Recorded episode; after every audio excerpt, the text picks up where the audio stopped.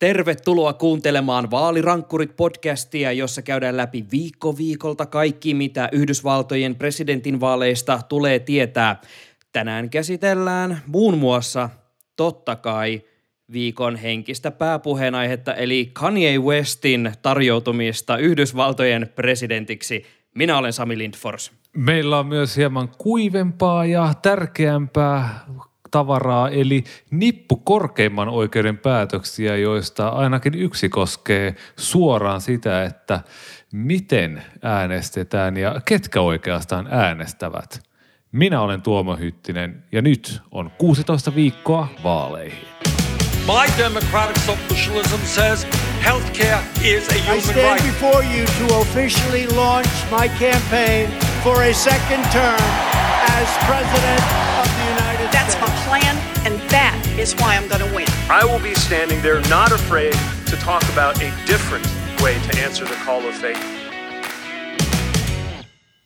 Yhdysvaltojen korkein oikeus, eli SCOTUS, kuten tuolla Twitterissä usein ilmaistaan, on tällä viikolla äh, paukutellut menemään päätöksiä, joilla on äh, toisilla vähän enemmän merkitystä, toisilla vähän vähemmän. Ja käsitellään ihan nopsaa äh, vähän kaikkea, mitä sieltä on tullut.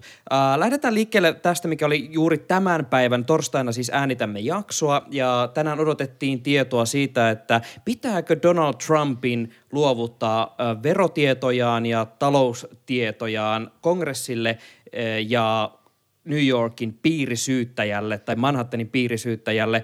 Äh, Tuomo, haluatko vetää pähkinänkuoreen, että mitä tuossa päätöksessä tapahtuu? No, tosiaan kaksi eri päätöstä tuli näitä Trumpin verotietoja koskien. Tässä ensimmäisessä äänin 7-2 korkein oikeus päätti, että ö, Trumpin täytyy luovuttaa verotietonsa tälle Yhdysvaltain piirisyyttäjälle, joka oli niitä pyytänyt. Sieltä korkein oikeus katsoi tosiaan, että presidentti on siinä mielessä samassa asemassa kuin ihan tavalliset ihmiset, että hän ei voi kieltäytyä viranhoitonsa perusteella luovuttamasta näitä tietoja, että näiden tietojen luovuttaminen ei missään tapauksessa loukkaa presidentin viranhoidon, viranhoitoa.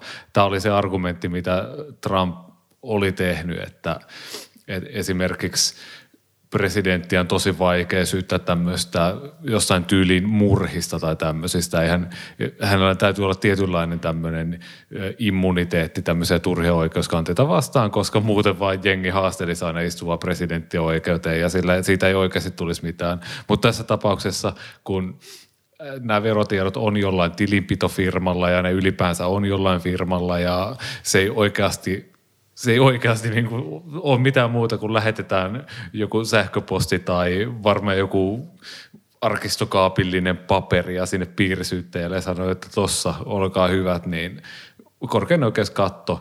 Ja tässä oli myös huomionarvoista se, että molemmat korkeimman oikeuden tuomarit, jotka Trump on nimittänyt, äänesti tämän mukana, että, että kyllä, luovuttakaa nyt vaan ne paperit tälle piirisyyttäjälle. Ja sitten tämä ilmeisesti meni monimutkaisemmaksi siinä, että onko sitten kongressilla mahdollisuus saada noita tietoja haltuunsa. Ja mä ymmärsin nyt niin, että korkein oikeus ei suoranaisesti ottanut siihen asian kantaa, vaan palautti tämän alemmille oikeusasteille, että hei, pitäisikö tämä homma hoitaa nyt vielä sille kertaalle ja ehkä niin pikkasen perusteellisemmin. Kyllä tämä oli, eh, mä en tiedä oliko tämä suoraan ennakoitu, että, että että näin käy, että se palautetaan.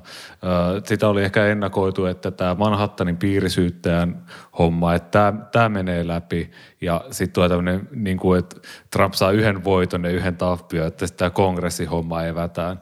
Mutta se olisi ollut ehkä tosi, tosi merkittävä oikeustapaus. Siinä on kyse vallan kolmijaosta ja siitä, että miten nämä eri, eri, eri valtaelimet, jotka on keskenään tasa-arvoisia, kongressi ja presidentin toimisto, valkoinen talo, niin et, et, mi, miten, miten tämä miten vallan kolmiako tässä toteutetaan. Ja korkein oikeus tavallaan otti sen helpoimman tien tässä ja katsoi, että jahas alemmat oikeusasteet ei ole tarpeeksi käsitellyt näitä perustuslaillisia juttuja, että annetaanpas tämä heille takaisin ja käsitelkää nämä kunnolla ja sitten vasta otetaan kantaa tästä joskus vuosien päästä, kun tämä asia palaa korkeimpaan oikeuteen. Joo, tässähän käytännössä oikeastaan tehtiin enemmän tämmöisiä isoja periaatteellisia harppauksia. Et, eli molemmissa tapauksissa tavallaan korkein oikeus asettui sille kannalle, että näitä tietoja voidaan luovuttaa. Eli Trump tavallaan hävisi sillä tasolla, mutta sitten käytännön tasolla on taas niin aivan toinen kysymys, että missä vaiheessa näitä tietoja sitten menee mihin, millekin instanssille. Ja juuri että esimerkiksi jos kongressi näitä rupeaa jossain vaiheessa sitten pyytämään oikeusasteiden kautta jne, jne, niin onko se joskus vuosien päästä vai saati koskaan, jos tällaista tapahtuu. Ja tämä on oikeastaan asia, mikä varmaan sitten jää vähän seurattavaksi, että millä tavalla tämä koko kuvio lähtee etenemään. Tota, siirrytään tässä eteenpäin. Uh, siellä oli muun muassa muita hauskoja päätöksiä, esimerkiksi siitä, että uh, uh, uskonnon vapauden nojalla niin saa kieltäytyä – tarjoamasta ilmaista äh, ehkäisyä ja muuta tällaista reipasta. Sitten esimerkiksi oli aika mielenkiintoinen, että Oklahoma on nyt virallisesti suurimmaksi osaksi alkuperäiskansojen maata. Me ei valitettavasti taideta kumpikaan tietää, mitä tämä tarkalleen ottaen nyt sitten tarkoittaa, mutta katsotaan, palaammeko tähänkin joskus. Ja sitten nyt siihen tärkeimpään aiheeseen, mistä puhuimme jo aiemmin, eli valitsija miehistä, saavatko oh, he yeah. aiheuttaa anarkiaa ja kaaosta. Tuomo, kerro, onko kansanvalta palautettu? Oh, periaatteessa joo. Siis tässä oli kyse siitä, että Colorado ja muistaakseni Minnesota tästä toisesta osavaltiosta, en ole varma. He oli kuitenkin pyytänyt korkeinta oikeutta ottamaan nyt kantaa siihen, että mitä tällaisille niin sanotulle uskottomille delegaateille tehdään. Eli vuonna 2016 538 delegaatista seitsemän vaihtoi leiriä. Yksi Havaijilla, kaksi Teksasissa ja neljä Washingtonissa. Siellä olisi, oli siis silleen, että kun osavaltiossa jompikumpi näistä pääpresidenttiehdokasta voittaa, niin sitten kaikki ne valitsijamiehet menee sinne. Ja kaikkien valitsijamiesten pitäisi sitten tässä kokouksessa, missä presidentti lopulta valitaan, niin äänestää sitä heidän oman osavaltionsa ehdokasta, joka on siellä saanut eniten ääniä, mutta seitsemän delegaattia sitten päätti, että äänestää jotain muuta. Siellä muun muassa oli tämmöinen aika boomer-valinta, Colin Powell sai muistaakseni kolme vai neljä ääntä. Ja Clinton taisi saada yhden ja Donald Trump sai kaksi. Ja sitten tämmöinen intiaanipäällikkö sai yhden delegaatin siellä – mutta kyse oli, oli siis siitä, että saako osavaltio kieltää ja rangaista tällaista delegaattia, joka äänestää muuten kuin kansa olisi halunnut. Ja korkein oikeus yksimielisesti teki ainoan järkevän ratkaisun ja sanoi, että kyllä osavaltiot saavat kieltää nämä uskottavat delegaatit. Mutta mä en, tota, mun täytyy sanoa, että mun aivot heittää koko aika ihan häränpyllyitä, aina kun mä ajattelen tätä päätöstä ja tätä koko mekanismia. Öö, mä en tiedä, mistä mä alkaisin pur- purkaa. Siis tavallaan se, että ensinnäkin nyt miksi on jotain niin delegaatteja, kun me voitaisiin periaatteessa vaan tehdä niistä semmoisia jotain tiedätkö, pelkkiä jotain pisteitä, mitä sitten jaetaan. Että tavallaan se, että he ovat siellä ja eivät käytä sinänsä sitä heille ajateltua inhimillistä valtaa, eli jos he kokee, että tämä henkilö ei oikeasti ole kykenevä hallitsemaan tätä maata, niin he voivat sitten vielä yrittää pelastaa tilanteen, niin tämä ei ole nyt enää mahdollista, joten tavallaan tässä niin tehtiin yhtä aikaa tämä koko delegaattisysteemi todella järkeväksi ja todella turhaksi. Ja se on musta ihan totaalinen oksymoroni. No, tästä täytyy tosiaan huomata vielä, että on niin kuin Yhdysvallat on liittovaltio ja siellä on eri, eri osavaltioissa eri tilanteet. Että tällä hetkellä 32 osavaltiossa ja Washington DCissä on jonkinnäköistä lainsäädäntöä siitä, että, että delegaattien pitää äänestää sitä, joka on siellä kyseessä osavaltiossa saanut eniten ääniä. Eli onko niitä nyt sitten 18 osavaltiota – joissa ei ole tällaista lainsäädäntöä. Eli periaatteessa siellä tämmöinen uskottomuus on täysin laillista, mikä kyllä sekin kuulostaa ihan uskomattomalta. Toisaalta just siltä, että perustaja-isät ovat katsoneet näin, että jos kansa valitsee väärin, niin sitten tässä välissä on ne delegaatit harjoittamassa sitä järkeä. Siis nimenomaan, että eikö tämä nyt ole nimenomaan täysin päinvastoin kuin miten ne perustaja-isät, founding fathers tämän koko homman halus. Ne halus sitä meihemiä. Nyt maa on kääntynyt heitä vastaan. Eikö kukaan ole huolissaan? Missä on patriotismi vuonna 2020? Siis tässä, tässä oli siis potentiaalisesti tosi isoja ongelmia tässä. Et siis vielä ei ole käyty sellaisia vaaleja, joissa tämmöiset uskottomat delegaatit olisi ratkaissut niitä, mutta esimerkiksi vuonna 2000 – jos olisi ollut saman verran, että seitsemän delegaattia vaihtaa leiriä, niin silloin ehkä Al Gore olisi voinut voittaa George Bushin, koska se oli niin tiukka se kisa. Ja tämä nyt oli tosi hyvä, että tämä saatiin nyt ennen näitä vaaleja tämä, tämä kysymys ratkottua. Mutta se oikeastaan, mikä, mikä tai mihin tämä johtaa – on tosi mielenkiintoista, mikä ei suoraan tule tässä korkeimman oikeuden ratkaisussa esille. Eli on tämmöinen osavaltioiden koalitio, joka on sitoutunut äänestämään presidentinvaaleissa sitä ehdokasta, joka saa koko maassa enemmistön. Eli riippumatta siitä, mitä siellä osavaltiossa sisällä käy, niin se ehdokas, joka voittaa tämän niin sanotun popular votein, eli koko maan enemmistön äänissä, vähän niin kuin Suomessa, niin sitten ne delegaatit äänestää sen mukaan, kävi siellä osavaltiossa mitä tahansa. Ja tällä hetkellä tuolla koalitiolla on koossa 195 delegaattia, mutta tämä laki astuisi voimaan näissä, jos he saa siihen lisää osavaltioita mukaan enemmistön verran. Eli 538 niin 270 on se yksinkertainen enemmistö, jolla presidentti valitaan. Ja jos tämän verran tulisi, sitten tämä laki voimaan ja voi pojat, mikä oikeasta astelu siitä olisi tulossa.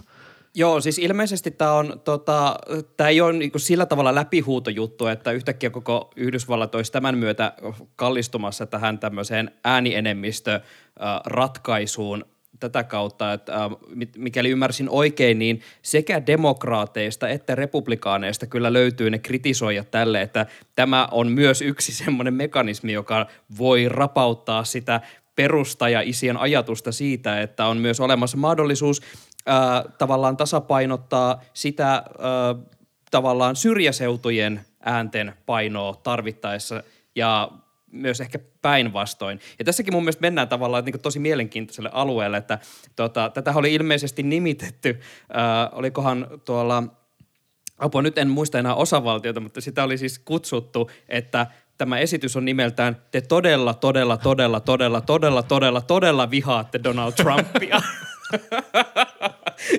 Eli tavallaan, että tässäkin on kyllä äh, melkoisen äh, tuliset väittelyt edessä, mikäli tätä vielä tosiaan räplätään eteenpäin.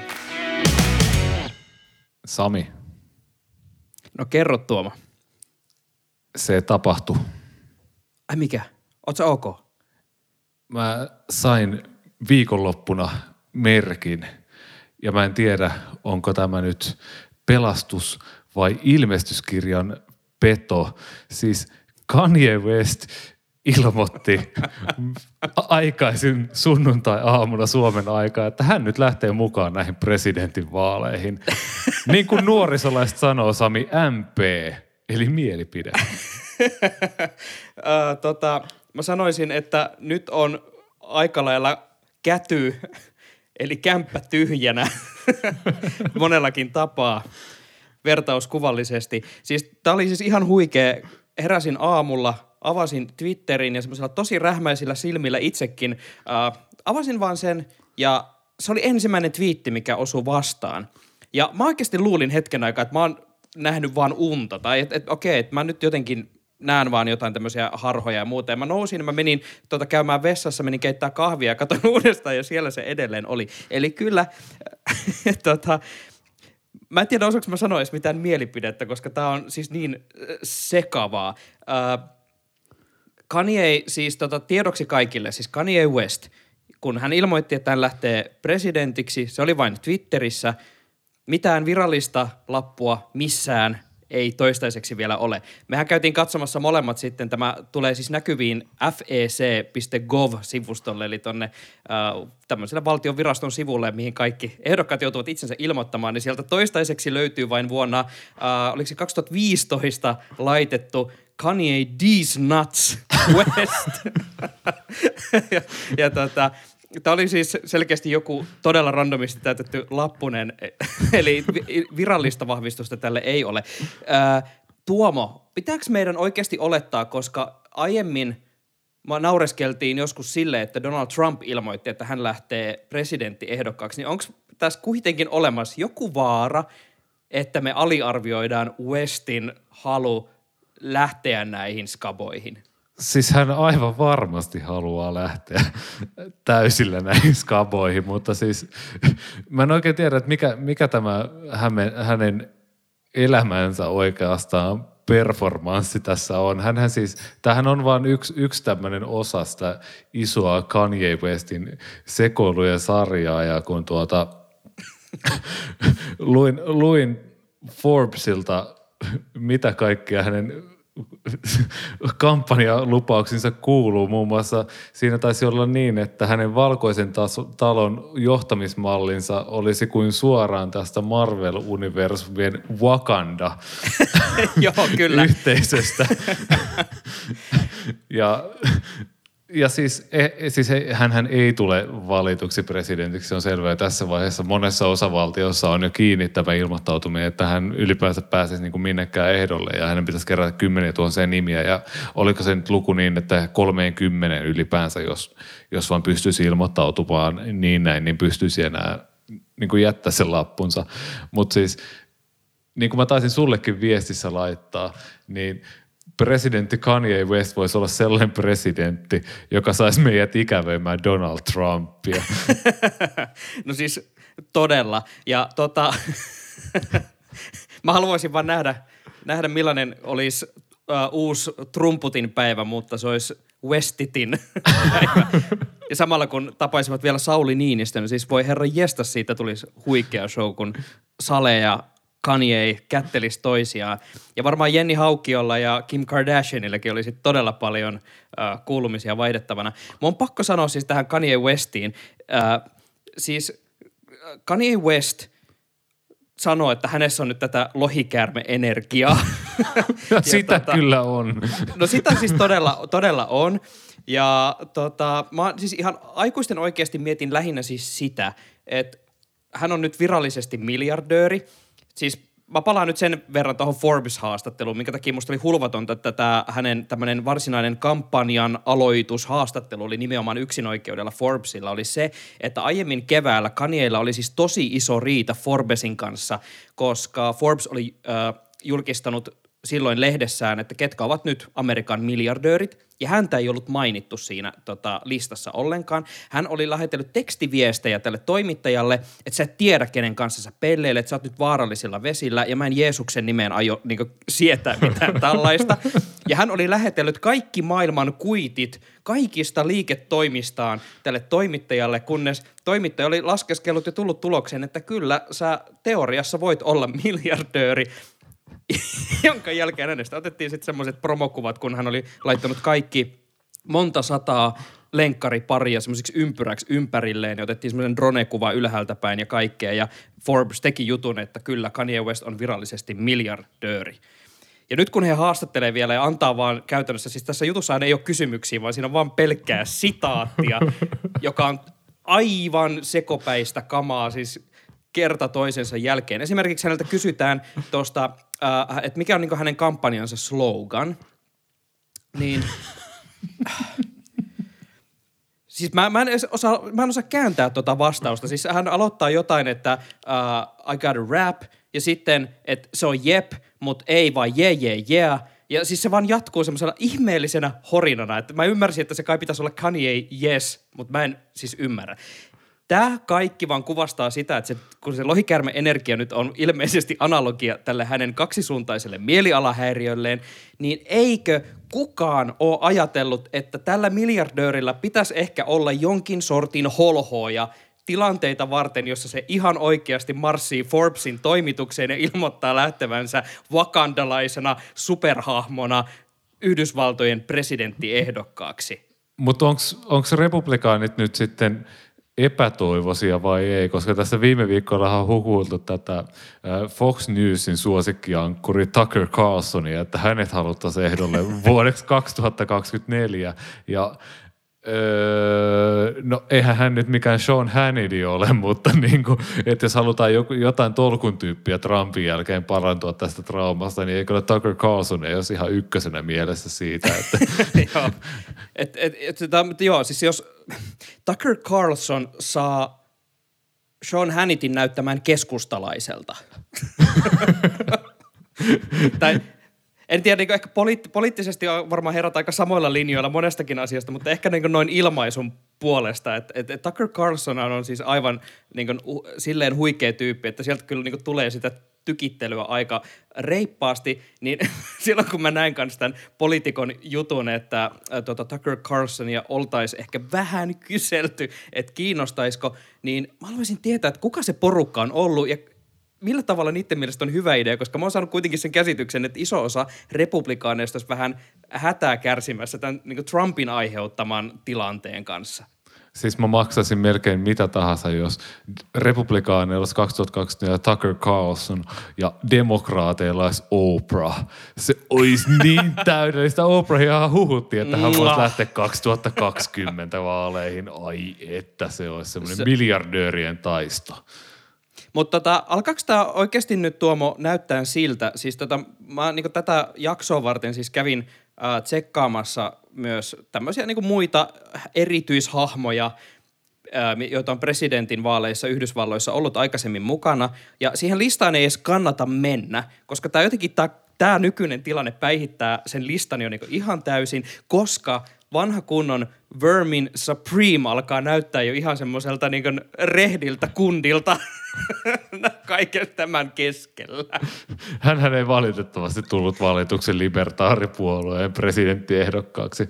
He, eikö, eikä hän valinnut sitten tolkun Justin Amashia, vaan nyt joudun googlaamaan öö, hänen nimensä. Siis, joo, siis tämä kertoo tosi paljon siitä, että miten vakavasti otettava libertaaripuolueen ehdokas näissä vaaleissa.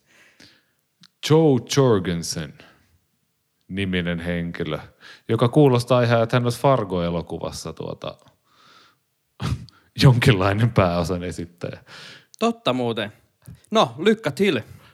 Lykkä til hänelle. Katsotaan, että mitä kaikkea pääsee. Hän sitten pääsi ehdokkaaksi. Että katsotaan, nyt pääsee Kanye tästä maaliviivan yli vai että saa päästäkö me juhlimaan tätä birthday partya, koska hän on siis nimennyt tämä, onko tämä nyt virkaan päivä vai oliko se tämä vaalipäivä, että because when we win it's everybody's birthday. Kaiken takana on twiitti-osiossa. Tuskaillaan tänään deadlineien kanssa. New York Timesin toimittaja Ken Vogel, eli Kenneth P. Vogel, kuten hänen Twitterissä koko nimensä kuuluu, on twiitannut Caps Lockilla Why hasn't Trump released his annual financial disclosure? Ja sitten jatketaan normaalisti. It was due last week. The White House said last night Trump had requested an extension because the report was complicated and he had been focused on addressing the coronavirus crisis and other matters. Eli Trumpin olisi pitänyt tehdä tämä vuosittainen tämmöinen tota, ilmoitus sidonnaisuuksistaan, taloudellisista sidonnaisuuksistaan, ja sen piti tulla viime viikolla. Ja Valkoinen talo oli äh, kertonut että tämän niin viivästymisen syyksi sen, että Trump on pyytänyt lisäaikaa sen tekemiseen, koska se on äh, niin vaikeaa, monimutkaista, ja että hän on ollut tosi keskittynyt äh, puhumaan esimerkiksi koronakriisistä ja muista asioista. Tota, Tuomo, äh, milloin koira söi sun läksyt viimeksi? Oi, se on kyllä syönyt tosi monta kertaa mun läksyt, vaikka meillä hetken aikaa ei ollut koiraakaan. Mutta Mut tota... silti se aina iskee se kuono jostain ja ne nyysii.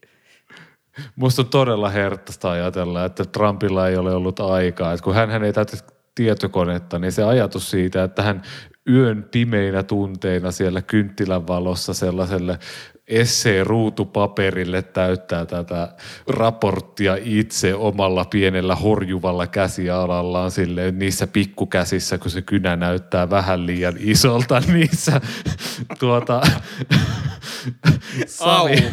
Au. Au.